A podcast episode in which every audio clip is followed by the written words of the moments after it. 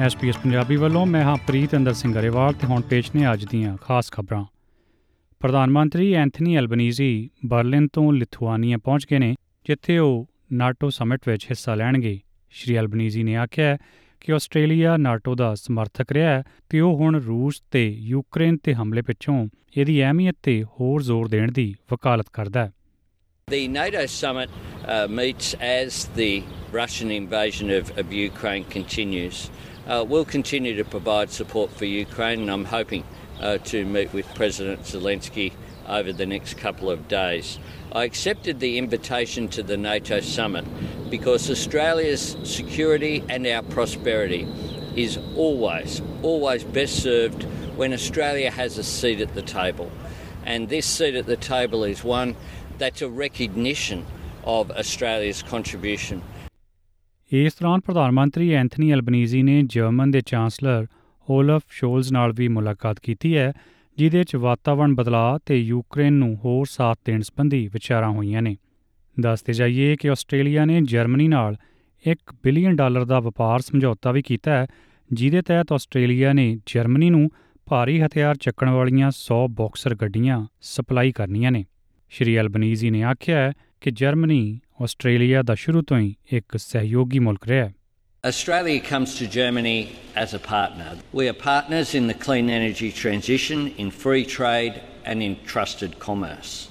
A partner in support of the rules based order and democracy. A partner in solidarity with Ukraine. Australia and Germany are close friends, and our relationship is growing stronger. As threats to the rules based order appear both in Europe and the Indo Pacific, we are each making contributions to the other's security. Australian Institute of Health and Welfare ਦੇ ਆંકੜੇ ਦੱਸਦੇ ਨੇ ਕਿ ਪਿਛਲੇ 50 ਸਾਲਾਂ ਵਿੱਚ ਉਮਰ ਦਰ ਜਾਂ ਜਿਉਂਦੇ ਰਹਿਣ ਦੀ ਦਰ ਕਾਫੀ ਵਧੀ ਹੈ। ਮਰਦ ਹੁਣ ਔਸਤਨ 81.4 ਸਾਲ ਤੇ ਔਰਤਾਂ 85.4 ਸਾਲ ਜਿਉਂਦੀਆਂ ਰਹਿੰਦੀਆਂ ਨੇ। ਪਰ ਇੰਡੀਜਨਸ ਭਾਈਚਾਰੇ 'ਚ ਇਹ ਦਰ 10 ਸਾਲ ਘੱਟ ਹੈ ਜੋ ਕਿ ਇੱਕ ਚਿੰਤਾ ਦਾ ਵਿਸ਼ਾ ਹੈ।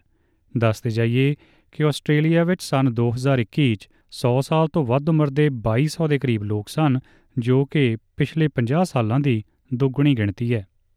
ਤੇ ਹੁਣ ਇੱਕ ਖਬਰ ਭਾਰਤ ਤੋਂ। ਪੰਜਾਬ ਵਿੱਚ ਪਿਛਲੇ 3 ਦਿਨਾਂ ਤੋਂ ਪੈ ਰਹੇ ਮੀਂਹ ਕਾਰਨ ਹਾਲਾਤ ਲਗਾਤਾਰ ਵਿਗੜਦੇ ਜਾ ਰਹੇ ਨੇ। ਕਰੀਬ ਅੱਧੇ ਪੰਜਾਬ 'ਚ ਇਸ ਵੇਲੇ ਹੜ੍ਹਾਂ ਵਰਗੇ ਹਾਲਾਤ ਨੇ।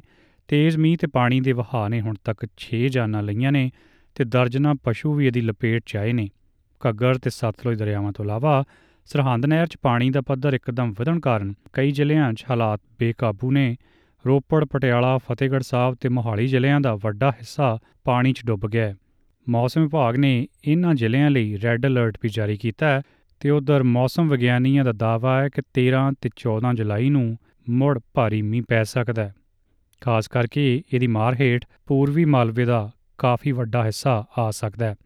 ਵੇਰਵੇ ਅਨੁਸਾਰ ਜਲੰਧਰ ਤੇ ਕਪੂਰਥਲਾ ਜ਼ਿਲ੍ਹਿਆਂ ਦੇ ਤਕਰੀਬਨ 100 ਤੋਂ ਜ਼ਿਆਦਾ ਪਿੰਡ ਖਾਲੀ ਕਰਵਾਏ ਜਾ ਰਹੇ ਨੇ ਪੰਜਾਬ ਦੇ 9 ਜ਼ਿਲ੍ਹਿਆਂ 'ਚ ਬੀਤੇ 3 ਦਿਨਾਂ 'ਚ ਬਹੁਤ ਜ਼ਿਆਦਾ بارش ਹੋਈ ਹੈ ਜਿਨ੍ਹਾਂ 'ਚ ਸਭ ਤੋਂ ਵੱਧ 546 ਐਮਐਮ ਮੀਂਹ ਰੋਪੜ ਜ਼ਿਲ੍ਹੇ 'ਚ ਪਿਆ ਮੋਹਾਲੀ 'ਚ 401 ਤੇ ਨਵਾਂ ਸ਼ਹਿਰ 'ਚ 255 ਐਮਐਮ ਮੀਂਹ ਹੁਣ ਤੱਕ ਡਿੱਗ ਚੁੱਕਿਆ ਹੈ ਪੰਜਾਬ ਸਰਕਾਰ ਨੇ ਹੜ੍ਹਾਂ ਦੇ ਮੱਦੇਨਜ਼ਰ ਸੂਬੇ ਦੇ ਸਾਰੇ ਸਰਕਾਰੀ ਏਡਡ ਤੇ ਪ੍ਰਾਈਵੇਟ ਸਕੂਲਾਂ 'ਚ 13 ਜੁਲਾਈ ਤੱਕ ਛੁੱਟੀਆਂ ਕਰ ਦਿੱਤੀਆਂ ਨੇ ਸਿੱਖਿਆ ਮੰਤਰੀ ਹਰਜੋਤ ਸਿੰਘ ਬੈਂਸ ਨੇ ਦੱਸਿਆ ਕਿ ਮੀਂਹ ਕਾਰਨ ਬਣੇ ਹਾਲਾਤ ਮਗਰੋਂ ਇਹ ਫੈਸਲਾ ਲਿਆ ਗਿਆ ਹੈ।